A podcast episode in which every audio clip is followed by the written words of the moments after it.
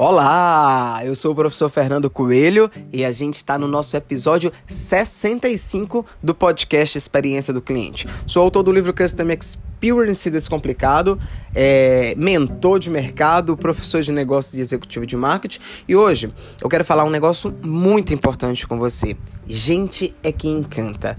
Eu tenho visto, é, e isso é extremamente normal, sobretudo eu que falo sobre ter mentalidade é, digital, muitas empresas buscando inteligências artificiais, realidades aumentadas, é, realidades mistas, né, metaverso.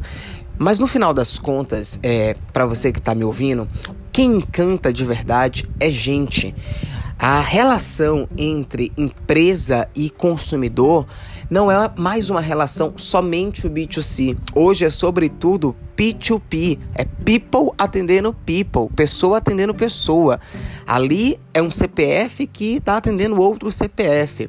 E mesmo com o uso de inteligências artificiais, são pessoas que dotam as inteligências artificiais de inteligência. Por isso é importante que essas pessoas elas tenham um olhar do cliente, elas tenham o cliente como centro do processo, até mesmo para que elas possam dar comando para as inteligências é, artificiais.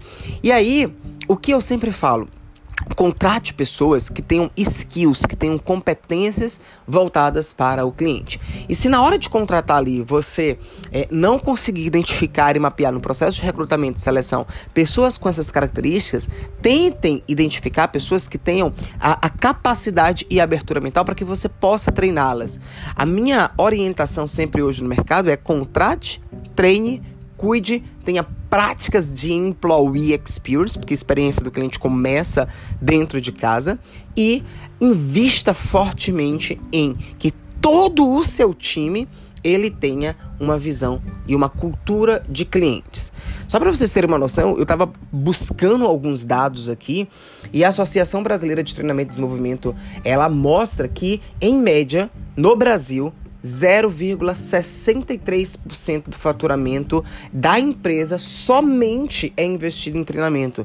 Isso é um número muito pequeno. Quando a gente vai, por exemplo, para verbas de marketing, elas pulam para 5 a 10% do faturamento.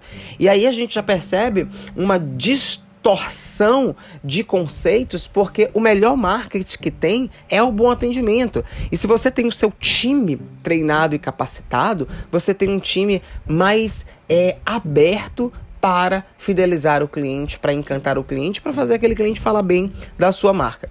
Um outro dado que me chamou a atenção, ainda falando de pessoas, né, é que de acordo com o um relatório de tendências globais do capital humano que foi realizada aqui no Brasil, a ascensão, houve hoje uma ascensão de empresas e 43% das empresas acreditam que programas de bem-estar oferecidos ajudam a reforçar a missão e a visão. E 60% acreditam que eles é, também ajudam a reter funcionários. Quando você retém um funcionário, gente, você tem ali um capital humano, você tem pessoas que já foram treinadas, que já entendem do processo e que vão ser mais fáceis de entregar ali uma melhor experiência. A minha orientação geral, geral, geral para você que está ouvindo esse podcast é invista nos seus talentos, invista nos seus colaboradores, invista nas pessoas com todos esses programas de capacitação, de treinamento, de desenvolvimento, de carreira, de práticas de é, qualidade de vida, porque o teu colaborador estando bem, ele vai sentir muito prazer de fazer com que o teu cliente também se sinta bem.